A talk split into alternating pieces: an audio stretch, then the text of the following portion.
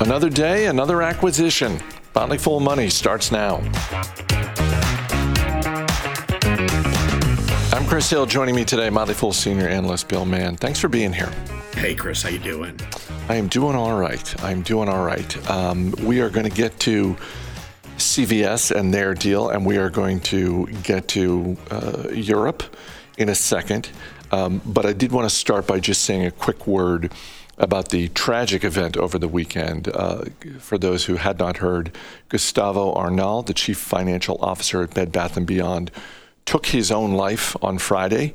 News of this tragedy broke on Saturday, and this is one of those stories uh, that uh, makes talking about business seem trivial. Um, so instead of talking about what this means for the company or the stock, I will simply say two things. First, our condolences to Mr. Arnal's family and friends and colleagues. And second, for anyone listening, uh, please take care of your mental health. And if you are in any way struggling or in distress or thinking about any level of self harm, please call 988, which is the Suicide and Crisis Lifeline, 24 hours a day, seven days a week.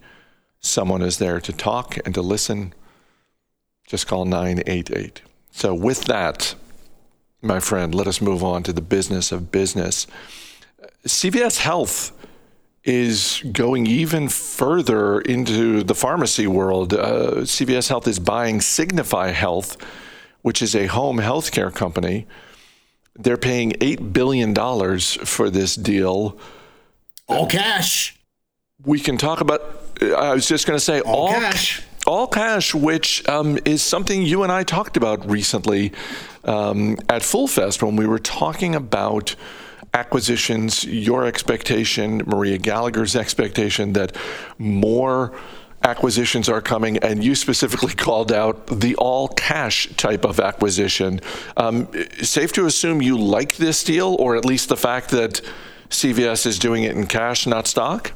Sure. I mean, uh, the, what we talked about last week, and I think that uh, I think that this definitely applies, is when you see a company buying another company or making a transaction with all cash, it shows a certain level of confidence in the business, then also the business con- combination.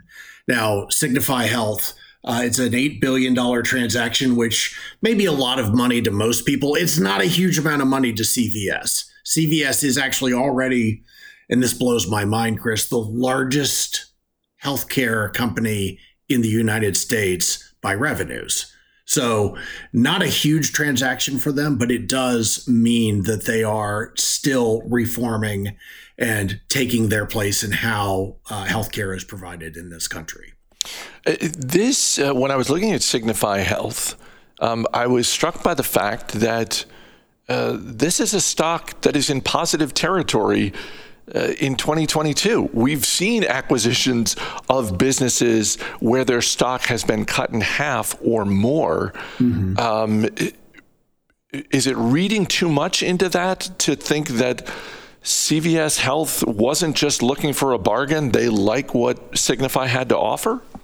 So uh, Karen Lynch is the CEO of CVS. Boy, that's a lot of letters in a row. She last year spelled out a plan from CVS to really reinvent itself. They're closing a lots of stores. A couple of years ago, they bought Aetna. They are trying to push themselves into the center of how uh, healthcare is provided in this country. And so, what you're seeing here and it's a good point about the about the share price. I don't actually think that this is a bargain for them. They didn't. They're they're not out there. They're they're not out there. You know, looking in the Filene's basement bin for for, for companies. They are looking at a best of breed home care service that has uh, an estimated 10,000 physicians that are currently out in the field providing primarily house calls. It's it's it's in home care, uh, and so the price of the shares I don't think were as important as where Signify sits within the healthcare space. So this was about fit because uh, uh, you're right about CVS Health as a business. You look at its size, and you know it's not unreasonable to look at the business and say, "Well, wait a minute, what?" Isn't this a business that kind of does everything now? But um, clearly, with Signify, they found a niche that um, this business filled, if not um, just improved upon. Yeah, keep in mind that this is although CVS is the largest of them, uh, this is a this is one in a line of trans- transactions of this type that have taken place. Walgreens, which may be the best uh, proxy for CVS. Uh, just finalized a deal to buy CareCentrix, which is a home healthcare platform. Uh, in the spring, United Health, which is a massive insurer, bought LH, LHC Group, which is in-home health. So this is this is part of a process, and I think that what you're seeing is for better or for worse. And I happen to think, as a as a consumer of healthcare services, unfortunately for us, it'll turn out to be for the worse but for CVS shareholders, maybe for the better, this is another step in the consolidation of healthcare in, in this country. Let's move on to Europe because uh, for anyone who is looking for more evidence of challenges for the European economy. Uh, congratulations, you got them over the weekend. Um, as it seems like, and this is this is another thing that um, we talked about uh, at, uh, on stage at Foolfest, um, just sort of the um, the challenges, the growing challenges that Europe is having with power and energy. Um, where do you want to start with this story? Because I, I the, there are uh, a couple different angles of, a, of the 50,000 foot view that you can pick from here. I think you might want to start with the energy minister in Finland describing this as a potential Lehman Brothers situation. I don't remember. I don't know if you remember Lehman Brothers, but the end of the story was not great. It is a. It, it was a firm that literally blew up during the financial crisis and there are people in Europe in very, very prominent positions who are terrified where they find themselves uh, from a demand and a supply uh, imbalance on the continent. And just to uh, add a slightly more color, did that, did that, sound great to start out? I mean, I, yeah. I, mean, it it certainly gets my attention. And, and just to add a little bit more color, uh, the further we get away from the Great Recession 2008, 2009. I think the um, the easier it is to look at certain events within the Great Recession and think, well, that was inevitable. Mm-hmm. Um, but you and I were there at the time, and I think I, I don't want to speak for you, but I, I believe for you and I and a lot of other people, right before it happened, yeah. It, se- it, seemed completely improbable.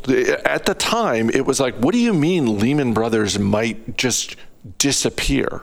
Yeah. And in Have fact, you seen the ex- building that they're in? Have you seen? Yes. Yes. I, I, you know, I think, I, I think that's right. I mean, I, I happen to think I love the word inevitable because the the opposite of that, I guess, is evitable. And I felt like you know in in in the late two thousands that there was a uh, that a lot of the mortgage the mortgage industry uh, in this country was a bug in search of a windshield, and it has seemed to me for a while. And I and I want to be careful here, Chris, because I don't like being frankly political. And I don't think we are not a political show and we are not a political company, but sometimes you have to take a look at politics that are driving certain things and what has happened in Europe. And this is overly simplistic, but there has been a drive towards replacing fossil fuels with renewable energy and it seems it has seemed for me to me for years that they have missed a step which is to say that the way to replace the current energy slate with a new greener slate is not to go about trying to figure out how to make it harder and harder and harder to produce and to make money from the current slate. You have to have the next slate in place beforehand. So, what has happened in Europe? You have countries that have shut down nuclear power plants. They've they've canceled permits. They've they've canceled They've canceled pipelines. All in the while, they have made the choice to simply replace that by buying as much fuel as they could from countries that weren't very nice to them, that were not, that did not have the same, that did not have the same uh, principles and interests. In Germany, they call it, you know, you know, Wandeln durch Handeln, which is you know change through trade. It has not happened, and it was always naive. And here we are. So, you and I talked earlier this year um, uh, when U.S. companies were pulling their operations out of Ukraine, out of Russia. Mm-hmm. And in the case of businesses like McDonald's, uh, Domino's Pizza, Starbucks, uh, it was uh, pretty straightforward in terms of the math that yeah. shareholders could look at the businesses and say, well, in terms of their international sales, here's the percentage that come from these companies. Okay, we're going to have to back this out. Um, and th- there was some discounting that went on. When you look at uh, uh, what's happening in Europe, it is not as clear cut. It is not as straightforward. But yeah. what what kind of discounting should U.S. shareholders be doing when they are looking at Europe grappling with energy challenges? I think the clearing price for energy at some point is going to stun people. I mean, what already this weekend we, we we have seen a one of the larger German toilet paper companies uh, declare that it was insolvent, and that may seem funny, but it is an energy intensive, low margin business, and they don't have the funds to operate under current uh, under the current power regime, and I think it may get a lot worse. And you know, basically, what what we're coming down to, Chris, is that the solutions really involve government stepping in and and stimulating again. But those solutions they don't do a bit of good at all when you've got a supply issue for for for energy. If anything they make it worse. So if so i don't know what the solution is. All i know is that two plus two doesn't equal five, even for really, really large instances of two. And so for us to be in a situation and for them to be in a situation where they have somewhat naively not taken pains to harden their you know their their their, their fuel supply issues and they've had uh, they've had a decade when they could do this. I mean it is going to be bad and i hate to say it that way but i really do believe that that is the case that that the solutions are in some ways going to exacerbate the problems has anything uh, that we've just talked about uh, affected your investing in terms of you moving industries or companies higher or lower on either your watch list or just your confidence list? Yeah, uh, in in January of this year, we had a full con- on- online conference, and at the time, I mentioned that I was really interested for the first time in a while. Uh, the mainline uh, energy companies, the oil and gas producers, uh, and you know, I think, I think that's where you have to go. I think you absolutely positively have to go because if you think about it, Chris, energy prices are the offset for every other kind of economic growth.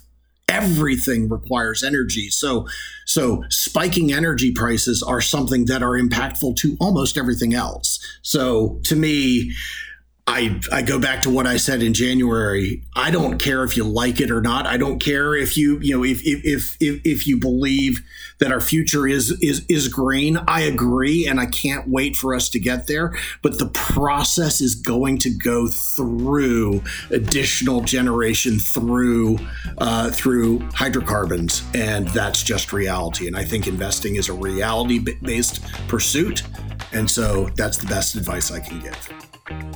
Bill Mann, always great talking to you. Thanks for being here. Thanks, Chris.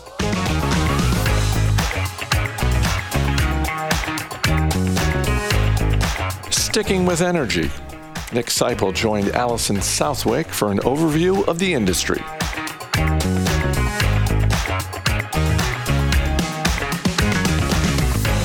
Is behind us, and perhaps you, like the kiddos, are heading back to your desk and are ready to focus again on the serious stuff of life. Well, in the next few weeks, we're going to help get you up to speed on what you may have missed in the energy, tech, and consumer goods sectors when you were poolside at the bottom of a pina colada. Motley Fool analysts will cover the big headlines, where the sectors are headed, and share some stocks to watch so you can hit the ground running. This week, we're joined by Motley Fool analyst Nick Sciple to talk about the energy sector. Nick, thanks for joining us. Great to be here with you, Allison. Lots of exciting stuff going on in energy today. Yeah, we have a lot to cover. Okay, so between the impact of COVID, climate change, and the war in Ukraine, this sector has gone for a wild ride in the last few years. And before we get to the so where are we now, let's talk about the basics of the sector because the answer is different if you're asking the S&P or the average person on the street. Sure. So I think a lot of times folks maybe get mixed up about what is actually in the energy sector. You think about solar energy, your, your local utility, those sorts of things. And those do sell electrons to you, to your house, and provide electrons into the market. But when you think about the S&P 500 energy sector, we're really talking about traditional fossil fuels, oil and gas. And when you think about that, really three buckets to put that in. They describe it as upstream, midstream, and downstream. The upstream is the folks that are really pulling the oil and gas out of the ground, exploration and production companies, and then also the servicing companies that help them do their work, you know, drill the holes in the ground, those sorts of things. You got midstream companies, which are, are the pipelines that actually take the oil that comes out of the ground and bring it to market.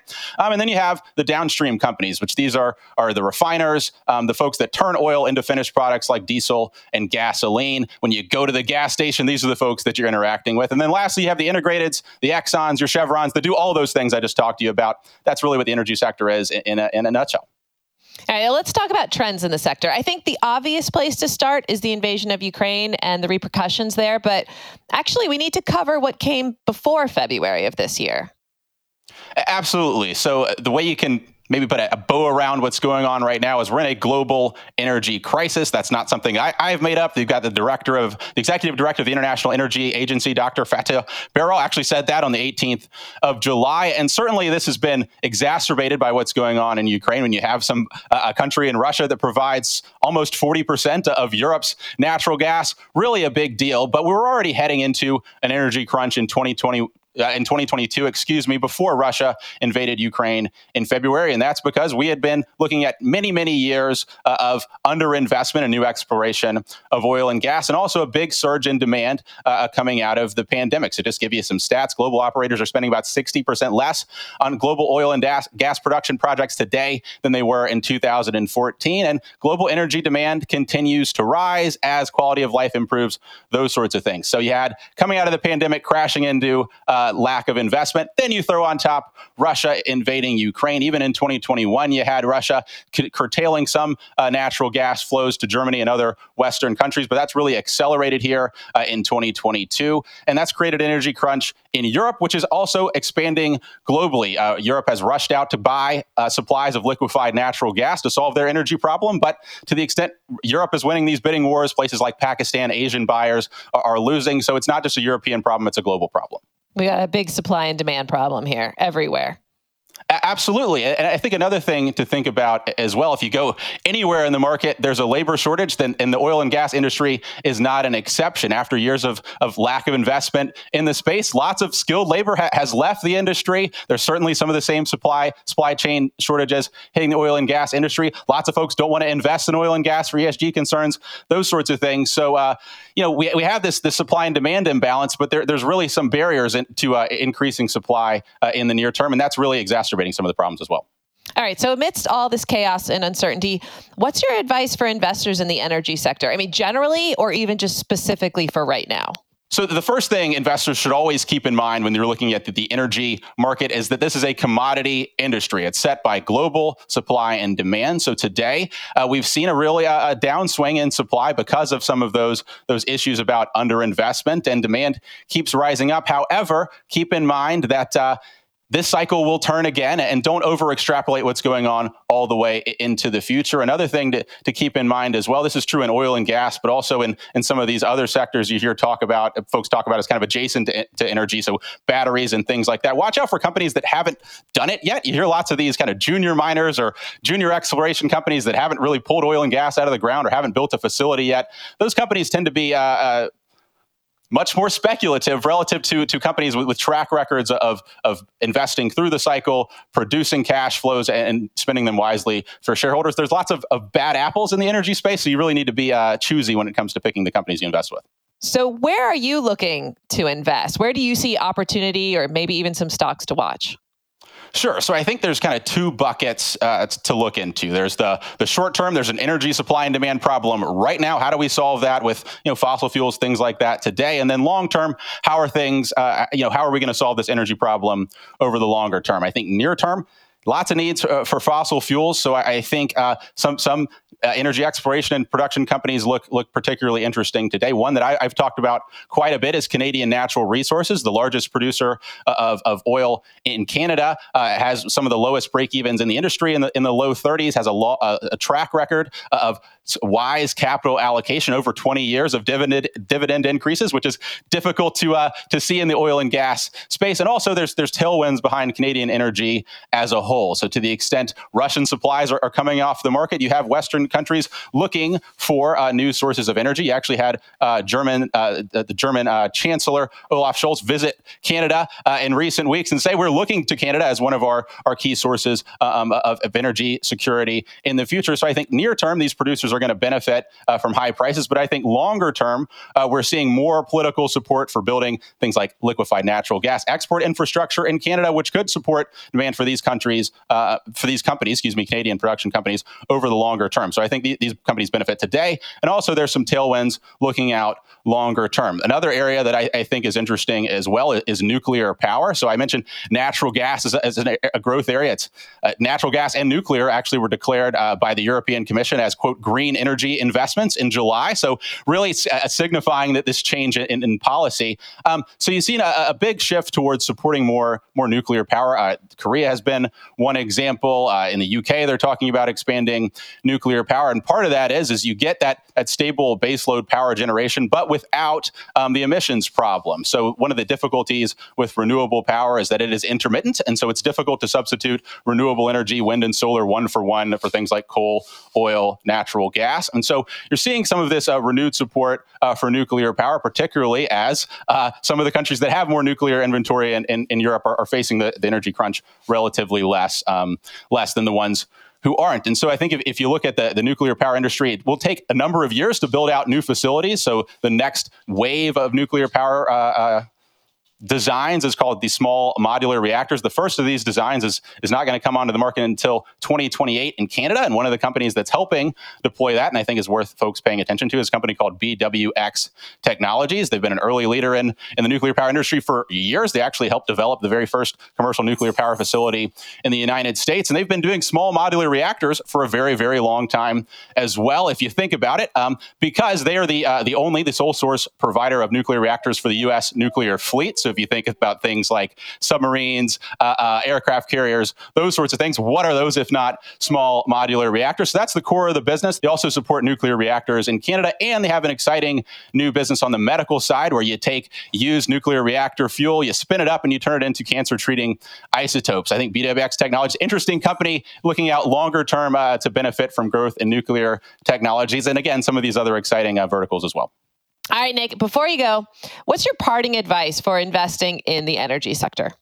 The last thing I would say is just keep in mind this is a commodity industry and know where the commodity risk that you're taking. So if you're buying an exploration and production company, these folks explore for and produce oil. So they're really exposed to the price of oil and gas. If you're talking about a servicing company, these are the folks who help those companies drill holes in the ground. Uh, those companies don't I mean, it matters what the price of oil and gas is, but really what's important to them is how much activity are their ex- exploration and production companies taking out in the market. If you're buying a refining business, what really matters to you is what is the spread between oil, which is their kind of key feedstock, or natural gas, and those finished products like jet fuel, diesel, things like that. So, so know your commodity risk uh, that you're taking with, within that individual company, and know where they sit in that uh, in that vertical. So that, that would be my advice. Well, Nick, thank you for getting us back up to speed with the energy sector. Um, that was really interesting. It's an exciting place right now. Great to be here. There's, there's new headlines every day, uh, so stay tuned. Things may change.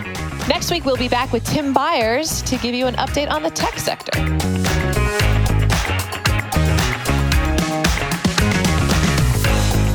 As always, people on the program may have interest in the stocks they talk about, and the Motley Fool may have formal recommendations for or against so don't buy or sell stocks based solely on what you hear. I'm Chris Hill. Thanks for listening. We'll see you tomorrow.